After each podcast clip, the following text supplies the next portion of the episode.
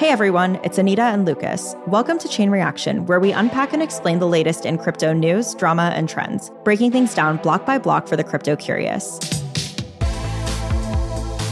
Our guest on today's show is Andre Brasoveanu. He's an investor at Accel. He joined the firm in 2014 and he invests in Web3 and crypto for the firm, as well as some other sectors. And he helped lead Accel's investments in a bunch of different Web3 companies, such as the analytics platform Nansen and the NFT startup Sorare. Before he was at Accel, he used to work as a high frequency trader on Wall Street. So he has a pretty quantitative background. And we were especially interested to hear him talk about things like developer activity in the blockchain space because he's invested pretty heavily in developer infrastructure startups, both within Web 2 and Web 3. So let's get into the interview.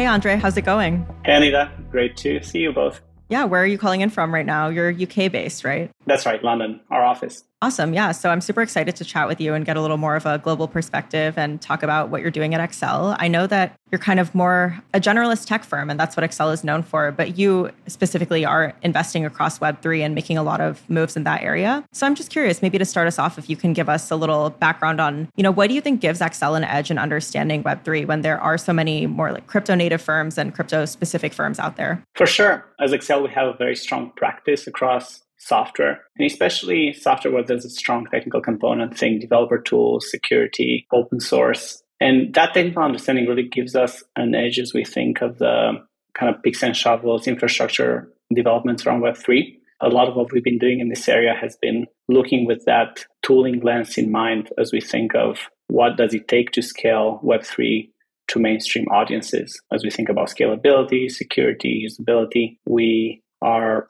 very keen to support the um, kind of all stakeholders of Web3 and all the um, kind of tooling they need in terms of bringing this to massive adoption. Right, right. And what about you specifically? What are your focuses uh, within Web3 at Accel? For sure. So I'm one of the partners here. I've been uh, with the firm for eight years, uh, spending a lot of my time across both software and fintech. I've been loving kind of working with technical teams. I come from a high frequency trading background. And I think that combination of software focus and previous trading background really attracted me to DeFi. And as with many folks kind of in this industry, I, I started being active in crypto personally, got hooked, became an active, avid, I would say, NFT collector. Mm-hmm. and beyond that, managed to find a productive way to make this interest actionable with Accel. And here, a lot of what we've been doing, and actually it's been a tremendous global effort across Palo Alto, London, and Bangalore.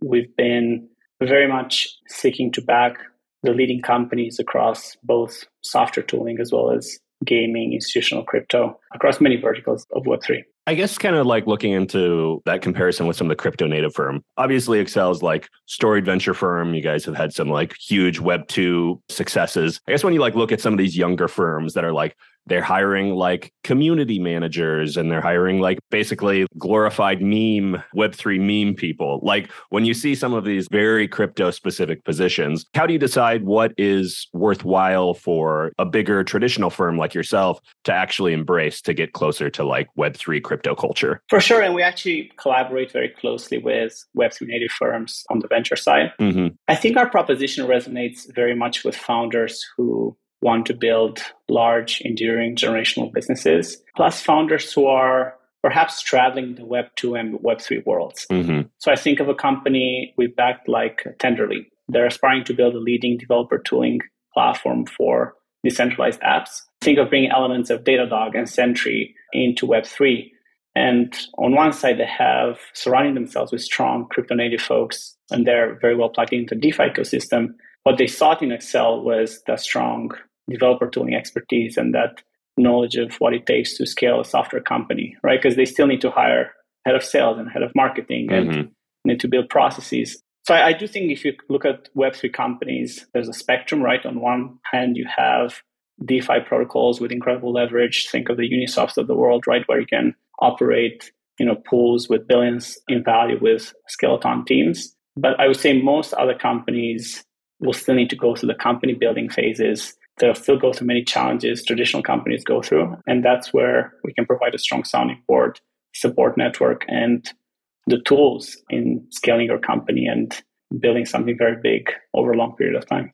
Have you guys done some of the like join a DAO or back like put money into like a DeFi project where you're just a participant with governance tokens, like stuff like that? Yeah, so as Accel, we're very founder centric and we're very selective. We place a high bar on relationships. Uh, so what this means, most of our crypto investments have been equity based. In most of the companies we back, we take a board seat or an observer seat. So we, we love that one-to-one engagement with founders, which means from an investment perspective, we probably done less of large party rounds where we are kind of one of 30 funds yeah. supporting a company. What we do do personally, and not just myself, we try to be actively involved in a number of DAOs or we, you know, many of these protocols we try ourselves. So I, think it's really important to be well versed in the sure. all the Web3 technologies. But when it comes to investing with Accel, we also try to stick to what's kind of kept us special and what our core strategy is. Yeah, so you talked a little bit about your investments in developer tools and how a lot of companies are still in that building phase. Mm-hmm. And I'm curious, you know, given the market environment right now and the current downturn, what do you think that means long term for developers actually being interested in building in Web3? That's a great question. We were recently giving an update to some of our LPs around the state of Web3. And there are certainly many gloomy titles across the last few months. Yeah. The, some of the, um, I would say, the silver linings actually concern development activity and kind of what, what we see as the grassroots activity in Web3. If you look at previous bear markets in crypto, and I would credit this to the um, kind of electric capital reports, you see through bear markets, actually development activity stays constant and obviously increases a lot during bull markets. And anecdotally, the sheer founding activity in this area is unprecedented. Actually, the um, another aspect is often talked about is valuation overhang in large unicorns across the board. Actually, this has been encouraging many more folks to jump ship and build their own companies, especially from fintech. If we think of Stripe, Coinbase, Revolut, lots of good folks. And when you say valuation overhang, you're talking about valuations coming down, or more more like highly valued private companies or public as well, where taking valuation cuts. Yeah, where kind of senior employees there or operators may kind of think twice whether it's actually worth spending their the next few years at those companies rather than just starting on their own. Looking, you know, I'm a bit of an NFT geek myself. Like that's kind of what intrigued me about the crypto space in the first place. And looking at like a couple of your investments, like Sorare has been pretty successful relative to a lot of the other other crypto firms in the past couple months, just in terms of like having pretty high volume. Even some of your other bets like Sky Mavis, which have kind of leveled off a little bit. But I guess like for Sorare, they obviously have a little bit of a adjacent audience through the sports world. Like, why do you think they've been successful? Successful while other NFT projects maybe haven't been as much in the past couple months? For sure, I think,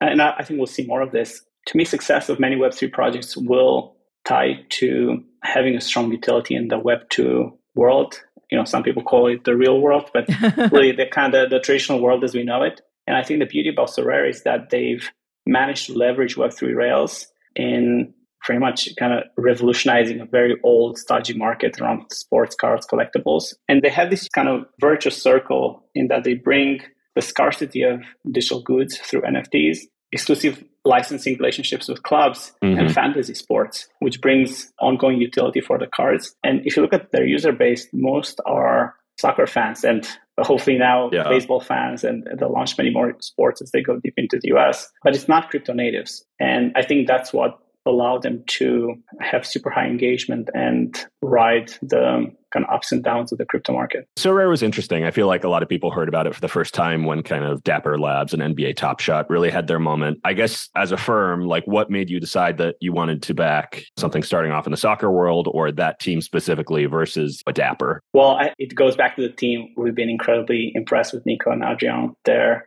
sheer focus and actually building through the thankless bear market Mm-hmm. And you'll see this with many of the teams we back.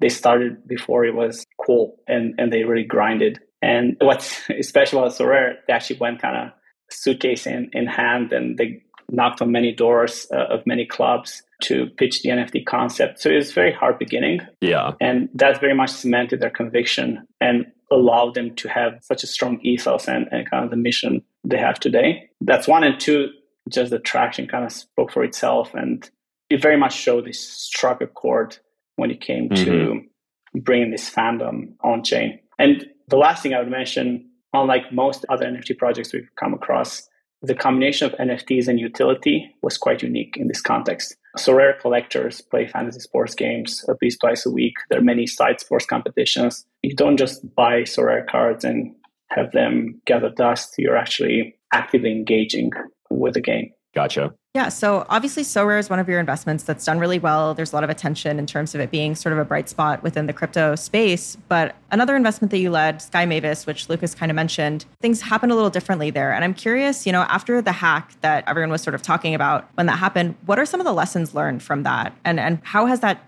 incident sort of changed your view on Web3 and your investments? So first that I mean that hack is of a scale that's close to unprecedented. yeah. The state actor versus Series B crypto startup is not a battle I want to be in. Yeah, you don't joke around with North Korea. Yeah. And I, I cannot but commend the team for their incredible focus in containing the, the situation and actually covering all the funds, right? There, there's they kind of didn't have to do it, but they were very keen to cover all consumer funds to re-inspire trust in the platform and they've done that very fast and very well with clear communication. The clear lesson to me there is that there's no such thing as too much security when it comes to a company or a protocol that handles large amounts of capital. And there's a mixture of kind of Web3 and Web2 attack vectors because you know it's not just kind of smart contracts security you have to take care of, but you know account takeovers and kind of folks coming into your building. So I, I think it's a lesson for all of us that we're spending much more time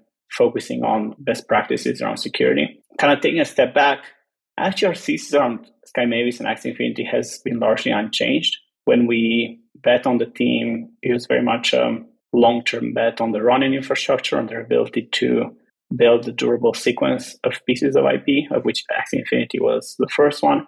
And in terms of actually building a hub and a distribution place for a broad array of Web3 games. And there on that journey, Ronin is up and running. Uh, they've started onboarding third party third party studios.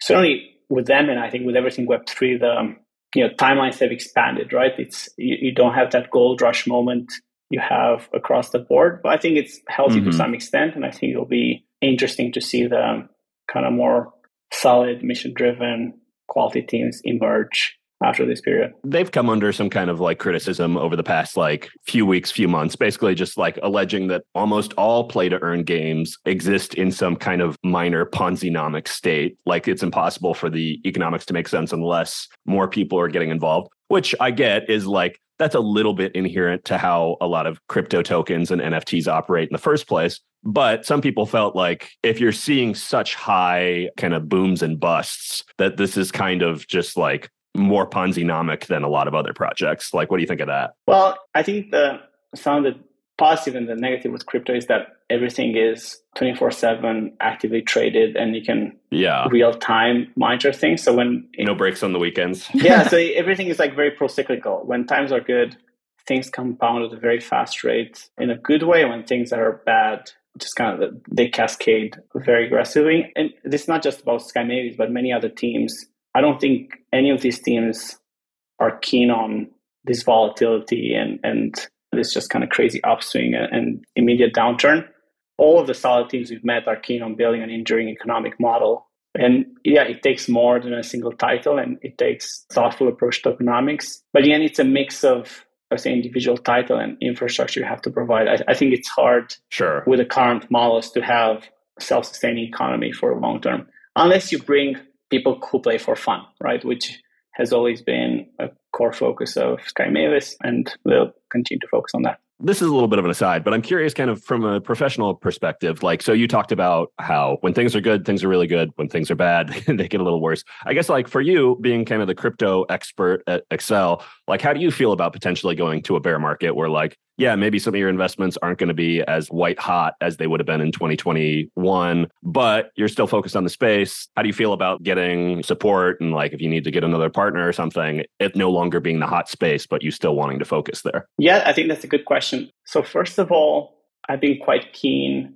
and a few of us spending time on crypto at Accel have been quite keen in broadening exposure to crypto within the firm. It's, mm. you know, a venture and especially venture Accel is a team sport and you benefit a lot you, from. You guys aren't an RIAA, right? We're not. No. Oh, okay. Okay. But um, in terms of kind of how our process works and in term debate, we thrive on feedback and we thrive on working together as we navigate difficult situations. So what you want to avoid is kind of having the in quotes kind of crypto expert do his or her thing. You know, when times are bad, it's very hard to get support from the others because people are a bit out of the loop on what's going on. So through through this process, last couple of years, we've been educating the group and making sure we, we kind of bring everyone a, along the journey. That's one. Two, as I mentioned, we've been quite selective with the teams we've backed. So looking back, we're comfortable and actually very excited with the people we're in business with. Most of the companies we've backed are well financed by us or through follow-on financing. Mm-hmm. Yeah, in some cases, the market timing has been pushed out a bit, but we're you know we're long-term focused. Our average holding period is eight nine years. We've been invested in some companies for more than 20 years, so we see this as a bump in the road, and we're still keen to build large companies. Mm-hmm. Do you wish that Accel had its like own dedicated crypto fund? Like, are you jealous when you see other firms having those? It's very hard to tell how our model may develop, but at the moment, I think yeah. our setup serves us very well okay. because our proposition very much resonates with teams building software companies in crypto, teams building gaming companies crypto, and our software and gaming expertise very much resonates with these teams. Yeah, I think if we went down the crypto native route, you'd have to be very mindful around essentially not building a separate firm and making sure you can still draw on those lessons and legacy you've built for for decades. It's been hard to differentiate with other firms sometimes, yeah. whether they're a couple firms with the same name. I agree. And then the last thing, I'm not sure it's in our DNA to have a more trader type investing approach or, um, mm. yeah, kind of essentially invest for pure financial return and not kind of have that unique one to one relationship. And Gotcha. I think we're very well able to do our crypto work right now in the current setup. I think we have enough flexibility. Mm-hmm. I think that's a, a, really nice segue into where I kind of wanted to wrap up the conversation, which is just that you have a background in algorithmic trading and crypto venture is sort of a whole different beast, right? So I'm curious, how has that background informed what you do? I, I imagine it's pretty different, but um, maybe there's some synergies that I, I'm not sure about. Yeah, for sure. I mean, I think what's exciting about venture is that folks with very different backgrounds can A, enter it and B, craft their own paths. There's no kind of set blueprint you have to follow. And in some cases, I, I felt my more unusual background has helped me gain an edge or have a differentiated point of view. Specifically in this area, on one side, HFT has allowed me to go a bit deeper in the weeds of IT infrastructure, understand what it takes to kind of scale systems. I love engaging with technical teams. So I'm I'm in my comfort zone uh, when I look at these more technical projects. And secondly, HFT is actually quite similar in many ways with what's been happening in DeFi mm-hmm. as you think about many liquidity pools and the rise of automated market makers. So I can, um, how should I say, assess the merits and some of the um, dangers of some of these protocols with a perhaps more informed lens given my previous trading work. Right, a little more deeply. Awesome. Well, Andre, it was great having you on the podcast. Thank you so much for sharing uh, about your background and about everything else. Hopefully, we chat again soon. Awesome. Thanks so much for the time, uh, Anita and Lucas. Thanks, Andrew. We'll be back every week with interviews with the experts in the Web3 space. Catch Anita, Jackie, and myself every Thursday for the latest in crypto news. You can keep up with us on Spotify, Apple Music, or your favorite pod platform. And subscribe to our companion newsletter, also called Chain Reaction. Links to the newsletter and more from our guests can be found in our show notes, and be sure to follow us on Twitter at chain underscore reaction. Chain Reaction is hosted by myself, Lucas Matney, along with my co host, Anita Ramaswamy. We are produced by Yashad Kulkarni, and our associate producer is Maggie Stamets, with editing by Kel Keller. Bryce Durbin is our illustrator, Alyssa Stringer leads audience development, and Henry Pickavet manages TechCrunch's audio products. Thanks for listening.